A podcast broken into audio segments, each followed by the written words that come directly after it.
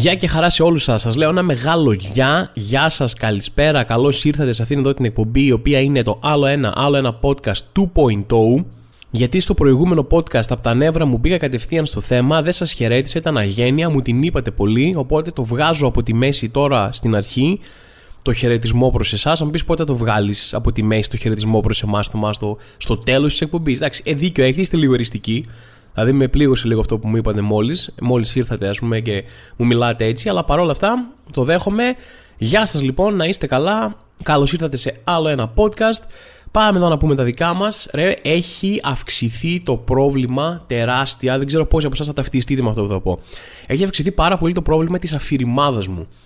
Θα, όσοι ακούτε αυτό το podcast κάμποσο καιρό θα ξέρετε ότι είμαι αφηρημένος γενικά. Δεν είμαι ο πιο συγκεντρωμένος άνθρωπος που υπάρχει. Αφαιρούμε εύκολα. Σας έχω πει διάφορα περιστατικά αφηρημάδα. Σας έχω πει ότι περνάω μεγάλες περιόδους αφηρημάδας λόγω του ότι έχω περισσότερο άγχος εκείνη την περίοδο. Αλλά τώρα μιλάμε πάει. Και επειδή ξέρω πολλοί θα μου πείτε, ναι, Θωμά, και εγώ είμαι αφηρημένος, είχα κάνει αυτό, είχα κάνει. Όχι, δεν μιλάω τώρα για αφηρημάδα.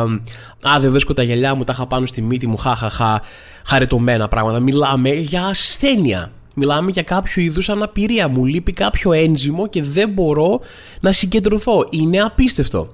Δεν μιλάω τώρα για απλή αφηρημάδα. Για να συγκριθείτε μαζί μου, πρέπει να έχετε κάνει πράγματα του στυλ. Έχετε ποτέ στη ζωή σας βάλει φαγητό στο φούρνο να γίνεται και να το θυμηθείτε μετά από μια μισή ώρα και να τρέξετε να πείτε πω κάηκε και να πάτε και να μην το έχετε βάλει καν στο φούρνο. Το φαγητό έχετε ανάψει στο φούρνο απλά χωρίς το φαγητό μέσα. Οπότε και καίτε μια μισή ώρα φούρνο και δεν έχετε να φάτε και πρέπει να καέψει κι άλλη μία ώρα ο φούρνος για να γίνει το φαγητό. Σας έχουν πάρει ποτέ τηλέφωνο να σας πούνε Θωμά, θυμάσαι το call. Πρέπει να μπεις στο video call τώρα σε 5 λεπτά και να πεις ναι, ρε, εννοείται. Και μόλις κλείσει το τηλέφωνο, εσύ να πας να μπεις για μπάνιο. Γιατί το ξέχασες, ήδη πάει αυτή. Έκανες ε, Ctrl Α, delete ό,τι σου είπαν όλοι. Από 5 δευτερόλεπτα, ρε φίλε, το είπε. Δηλαδή, ο Χριστός και η Παναγία. Φύγατε ποτέ από το σπίτι χωρίς τα γυαλιά ηλίου και λες: Πω, τι βλάκα είμαι, δεν έχω τα γυαλιά ηλίου. Ανέβηκες απάνω, ξανακατέβηκες κάτω χωρίς τα γυαλιά ηλίου. Ανεβαίνεις μία δεύτερη φορά και ξανακατεβαίνεις κάτω χωρίς τα γυαλιά ηλίου και λες: Α το χέστο, έχω χάσει ένα μισάωρο στο πάνω κάτω. Πάμε στη δουλειά, θα κάτσω να κοιτάω τον ήλιο στα μάτια να χαλάσουν, δεν με νοιάζει, δεν ξανανεβαίνω πάνω με τίποτα. Πρέπει να κάνεις τέτοιου είδους πράγματα για να πιάσεις τη δικιά μου αφηρημάδα μερικές μέρες είναι τύπου απλά δεν το έχω, ρε παιδί μου. Δεν μπορώ να κάνω πράγματα. Αν ξυπνήσω και πάει έτσι μέρα από την αρχή, τύπου και έχω δουλειά μετά, την ακυρώνω. Του λέω, παιδιά, δεν έρχομαι στο meeting, γιατί δεν έχει νόημα, ρε. Είτε είμαι εκεί, είτε δεν είμαι εκεί, αφομοιώνω ακριβώς την ίδια ποσότητα και ποιότητα πληροφοριών. Βάσει, αφήστε το, δεν είναι, είναι κακή μέρα σήμερα για μένα. Θέλω να πω κάτι όμως εδώ πέρα. Μπορεί να είμαι αφηρημένος και μπορεί να είναι εκνευριστική ιδιότητα για έναν άνθρωπο που ξέρεις αυτό, αλλά δεν υπάρχει τίποτα πιο εκνευριστικό για μένα και μου συνέβη πρόσφατα αυτό και θέλω να το μοιραστώ μαζί σας. Θυμήθηκα πόσο το συχαίνομαι. Είναι οι άνθρωποι που όταν είστε μαζί δεν μπορείτε να παραγγείλετε με τίποτα απ' έξω γιατί απλά δεν το έχουν να παραγγέλνουν. Έχετε αυτό το φίλο που είστε όλοι και λέτε πάρουμε να φάμε τίποτα. Ναι, ναι, ναι, λέω όλοι μέσα.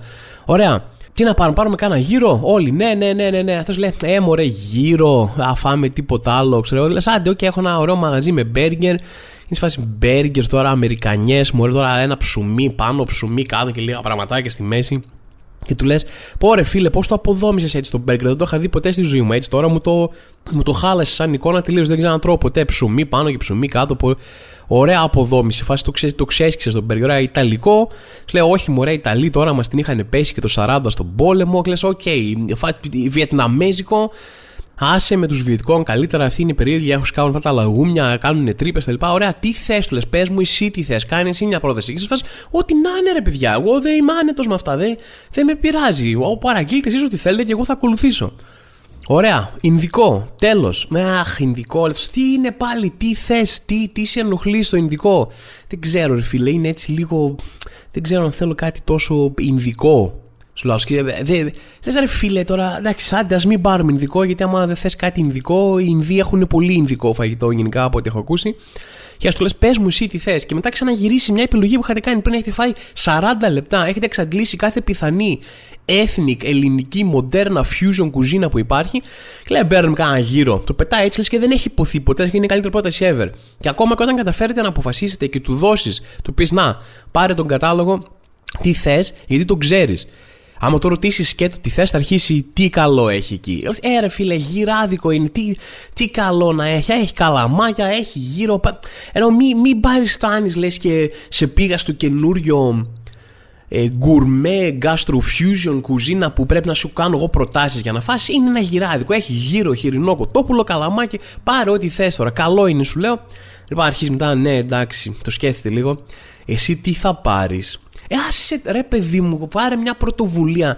Κινήσου λίγο προς τα μπροστά. Κάνε κάτι, βοήθα μας.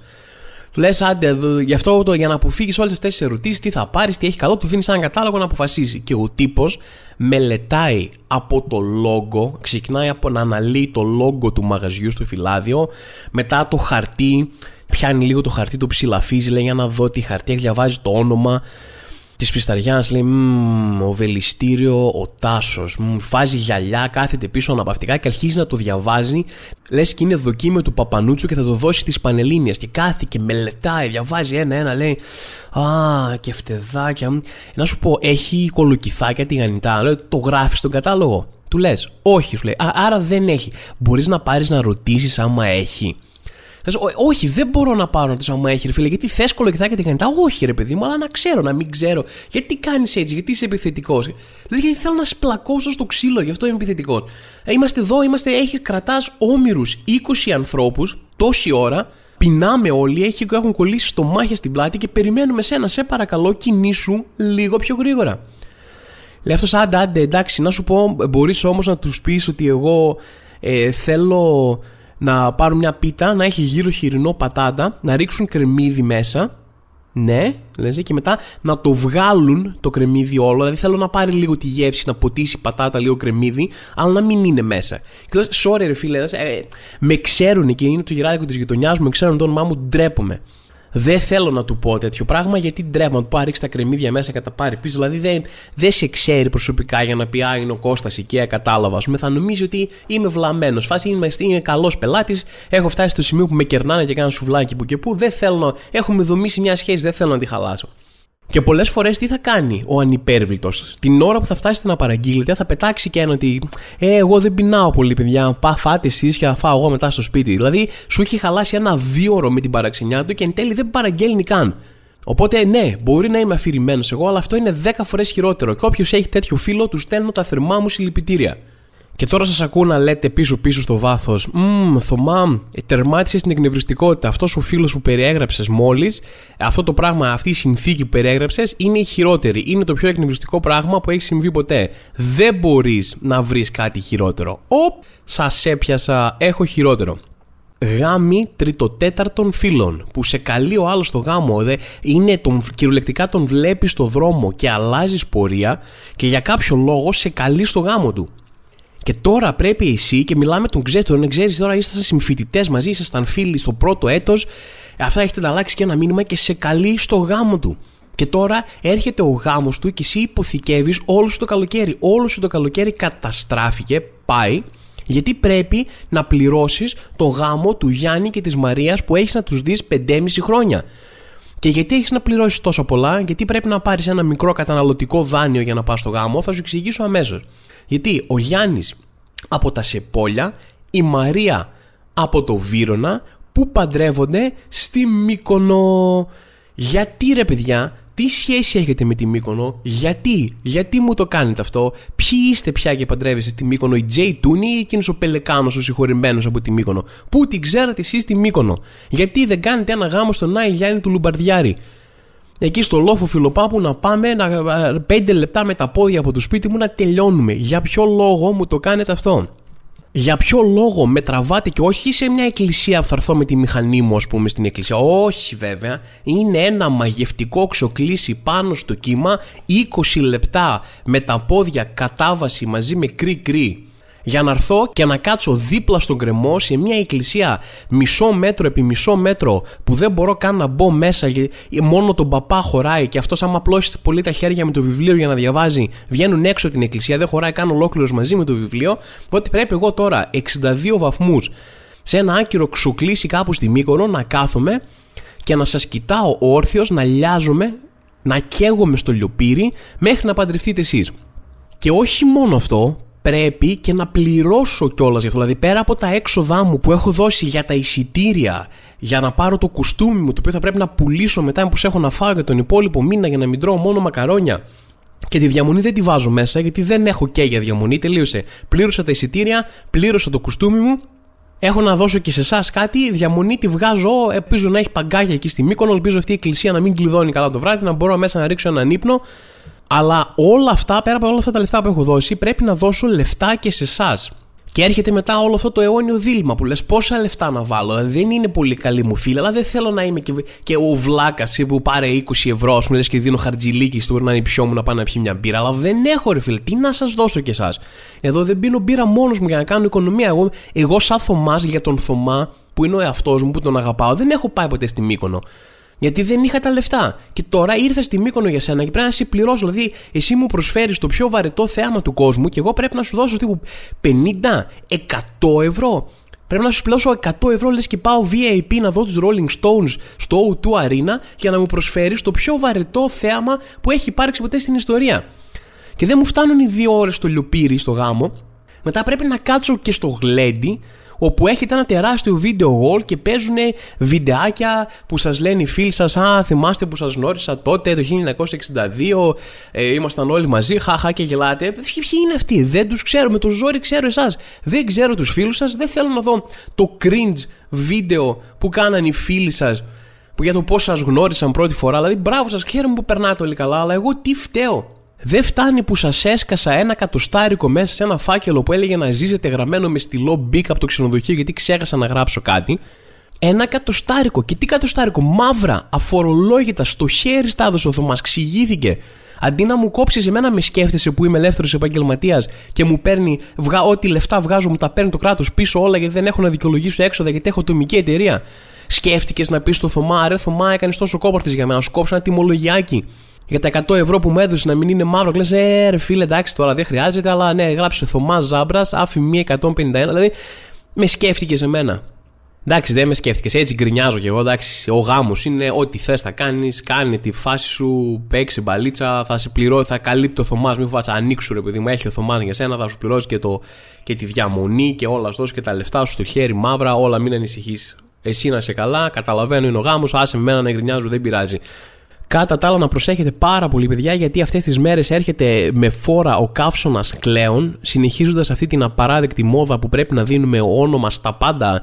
Στο, σε καιρό έρχεται η βροχή, η ρο, έρχεται το τάδε, έρχεται λοιπόν ο κλέον, που ο οποίος ονομάστηκε έτσι, διότι θα κρατήσει λέει κάποιες μέρες τόσο καύσωνας, οπότε παίζει το όνομά του να βγει και επειδή θα κλαίουν όλοι μαζί όλες αυτές τις μέρες. Συγγνώμη γι' αυτό, προχωράμε. Και θέλω να σας διαβάσω, παιδιά, τις ε, συμβουλές που δίνει το Υπουργείο Προστασίας του Πολίτη για τις υψηλές θερμοκρασίες. Λοιπόν, πρώτα απ' όλα, συνίσταται να παραμένετε σε χώρους δροσερούς και σκιερού μακριά από συνοστισμό. Η πρώτη συμβουλή είναι εύκολη, ρε παιδί μου, να μένετε σε τόπο χλωερό, σε τόπο δροσερό, σε τόπο αναπαύσεως, όσο μπορείτε για να βγάλετε συνοστισμό να χρησιμοποιείτε λέει κλιματιστικά ή ανεμιστήρες και να αποφύγετε τη βαριά σωματική εργασία σε χώρους με υψηλή θερμοκρασία κτλ. Οπότε, εγώ θέλω να πω ένα πάρα πολύ μεγάλο ευχαριστώ στο Υπουργείο Προστασίας γιατί, γιατί τα αφεντικά όλων είναι μέσα σε αυτά, ρε.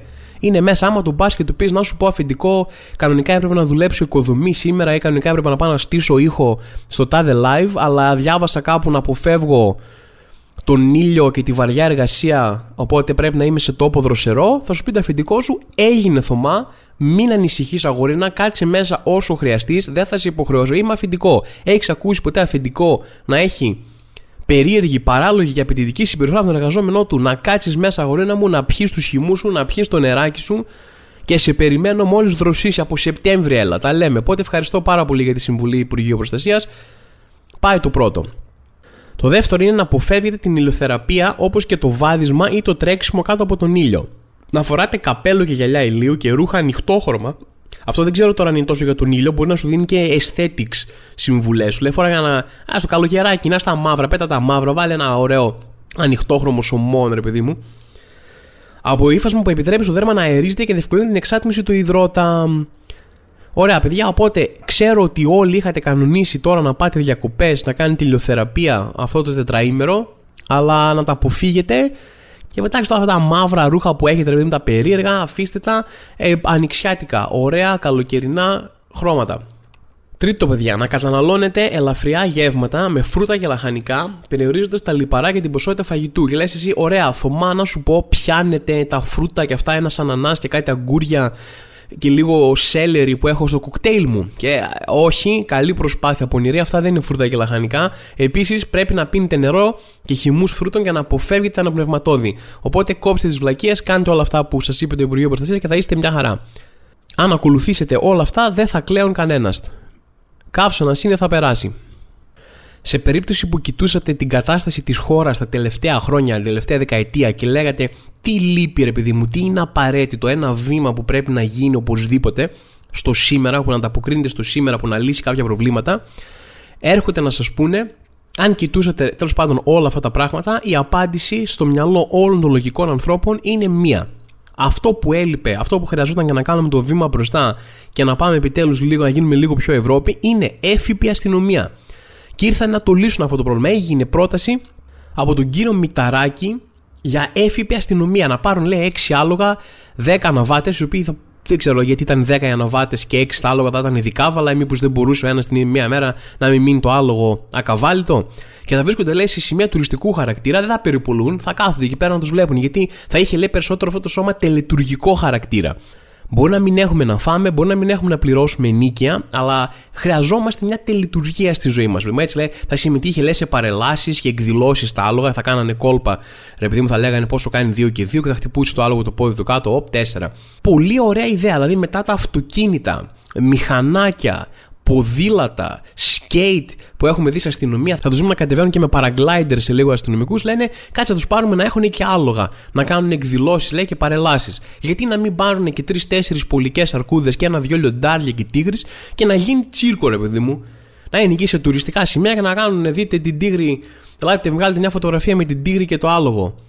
Γιατί όχι. Ευτυχώς αυτή η πρόταση δεν ξέρω για ποιο λόγο, δεν μπορώ να σκεφτώ για ποιο λόγο, έφαγε άκυρο από την κυβέρνηση. Λένε άστα τα άλογα καλύτερα και πάνε, χάσαμε τα άλογα. Τώρα, παιδιά, αν περιμένατε παρελάσεις με αστυνομικά άλογα, την πατήσατε, δυστυχώς δεν πρόκειται να γίνει.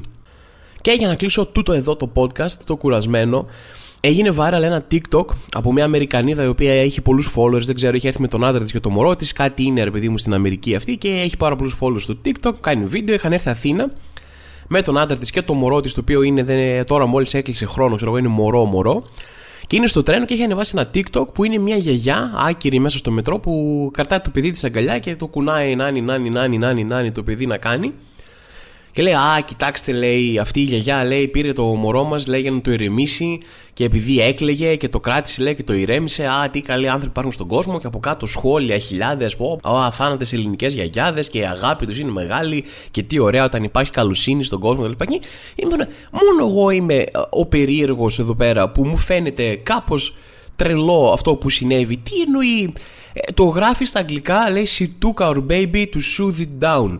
Τι εννοείς she took your baby, φάση πώς γίνεται αυτή η συναλλαγή, πώς παίρνει ένας άγνωστος σε σένα το παιδί σου εννοείς ήρθε και το πήρε μόνη της, ήταν λοιπόν, κάντε πέρα, κάτσε να ηρεμήσω εγώ αυτό το μωρό ή δεν ξέρω τι μου φαίνεται λιγότερο ή περισσότερο περίεργο. Το να πήγε απλά να πήρε το μωρό μόνη της, ένα ξένο άγνωστο μωρό, ή το να πήγε να ζήτησε από ένα άγνωστο ζευγάρι στο μετρό. Καλησπέρα, μπορώ να πάρω λίγο αυτό το μωρό να το ηρεμήσω. Φάση, πώς κάνεις αυτόν τον διάλογο, πώς το ζητάς, τι περίεργο αίτημα είναι αυτό; Δηλαδή, μόνο σε μένα φαίνεται περίεργο αυτό το πράγμα. Ε, ε νιώθω και επίσης ήταν γιαγιά, OK, okay, που ξέρεις, όταν οι άλλοι είναι ηλικιωμένοι και φαίνεται, λες, καλοσυνάτη, δεν περνάει τέτοια, αλλά νιώθω ότι Όλοι το είδαν αυτό σαν Α, να, υπάρχει καλοσύνη στον κόσμο. Αυτό είναι η καλοσύνη στον κόσμο. Να πας να παίρνεις ξένα μωρά και να τα ηρεμείς. Δηλαδή, αν το έκανα εγώ αυτό στο μετρό, ο κόσμος θα έλεγε τι καλός που είμαι. Είναι κάποιο.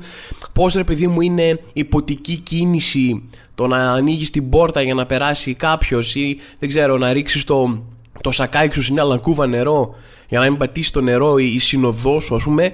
Θεωρείται άρα μια τέτοια καλή υποτική κίνηση να πας να πάρεις ένα άγνωστο μωρό και να το ηρεμήσει. Δηλαδή, αν εγώ πήγαινα στο μετρό σε ένα ζευγάρι, έλεγα Καλησπέρα, παιδιά. Το μωρό σας κλαίει πάρα πολύ. Μπορώ να το πάρω λίγο μία να το κουνήσω να δω αν θα σταματήσει. Δηλαδή, Α, τι καλός άνθρωπος. Ή θα φωνάζαν την αστυνομία.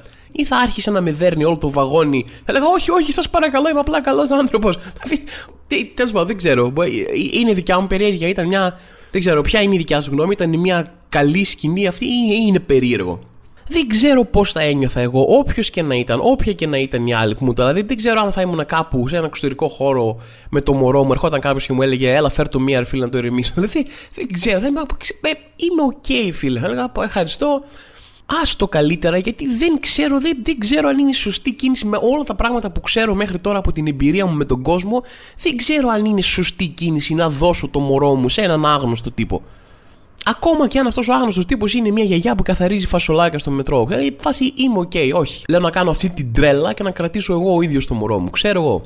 Και θα ήθελα να κλείσω με δύο προσωπικές σημειώσεις. Η μία είναι η εξής. Παιδιά, το άλλο ένα podcast 2.0 Πήρε βραβείο στα Digital Media Awards, βραβεύτηκε σαν το καλύτερο podcast. Πήραμε χρυσό, παιδιά, σηκώσαμε χρυσό, το φέραμε. Από βέβαια, την Αθήνα το φέραμε, δεν ήταν πάρα πολύ μακριά, δεν πήγαμε πολύ μακριά. Ήταν σε αυτές τι Ολυμπιάδες που είναι στο Πεκίνο ή κάτι, για να ακούγεται πιο διασκεδαστικό. Θα μπορούσαν να το οργανώσουν στο Πεκίνο, έτσι να είναι αθηναϊκή διοργάνωση, ελληνική, αλλά να την κάνουν στο Πεκίνο για να λες: Α, έχω βραβευτεί στο Πεκίνο. Ε, βέβαια, ελληνική οργάνωση, όπως και να έχει. Βραβευτήκαμε, πήραμε το χρυσό βραβείο Best in Entertainment. Σας ευχαριστώ πάρα πολύ. Αυτό προφανώς δεν θα γινόταν. Είναι, καλά, είναι και η ποιότητα της κομμουδία μου. Δεν θέλω να περιαυτολογήσω τώρα. Αλλά φυσικά είναι και όλοι εσείς που ακούτε το podcast του δίνετε τα νούμερα, του δίνετε αυτή την αναγνώριση. Εκεί έξω δεν περίμενα ποτέ όταν ξεκίνησα αυτό το podcast ότι θα έπαιρνα βραβείο. Όχι για κάποιο άλλο λόγο, κυρίως γιατί δεν είχα ιδέα ότι υπάρχουν βραβεία για podcast. Είναι κάτι που έμαθα πολύ πρόσφατα. Θυμάμαι τότε, όταν είχα ξεκινήσει, έναν hater που μου είχε πει Άστο Θωμάς, σταμάτα το, μην το κάνεις, είναι χάλια το podcast, δεν θα πάει πουθενά. Και τώρα απαντάω σε αυτόν τον hater, Χα, είδες μάνα, τι καλά πήγε το podcast. Πάρτα τώρα. Όχι πλάκα κάνω, προφανώς η μάνα είναι fan αυτού του podcast και δεν το λέω αυτό, δεν κάνω αυτή τη διόρθωση εδώ πέρα επειδή ακούει το podcast. Είναι αλήθεια, το λέω μέσα από την καρδιά μου. Λοιπόν, ευχαριστώ πάρα πολύ όλους εσάς που ακούτε αυτό το podcast. Ευχαριστώ όλους εσάς που ακούτε την κρίνια μου και τη θεωρείτε παρέα και την έχετε κάνει παρέα σας. Σας ευχαριστώ όλους πάρα πολύ. Και τώρα η τελευταία ανακοίνωση που θέλω να κάνω, ναι, είναι πάλι παραστάσεις. Σας παμάρω, έχετε δίκιο, συγγνώμη, αλλά κάπως πρέπει να ζήσουμε κι εμείς. Λοιπόν, ακούστε όλοι όσοι ενδιαφέρεστε.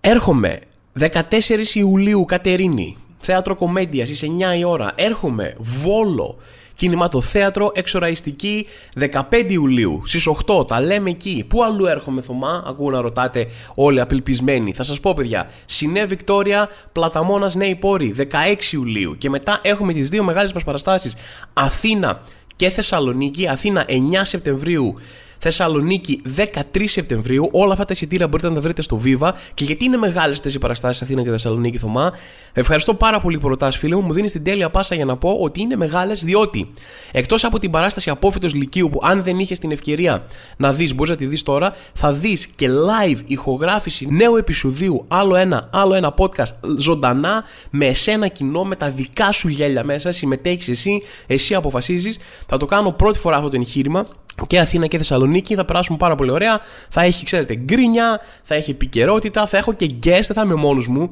Ωραία, θα έχω και guest εκεί πέρα να πούν και αυτοί τα δικά τους. Οπότε τα λέμε, σας περιμένω, ανυπομονώ για αυτές τις παραστάσεις. 9 και 13 Σεπτεμβρίου Αθήνα και Θεσσαλονίκη. Μέχρι τότε και μέχρι την επόμενη Πέμπτη που τα ξαναλέμε σε αυτό το podcast, να είστε όλοι καλά. Σας αποχαιρετώ. Γεια σας.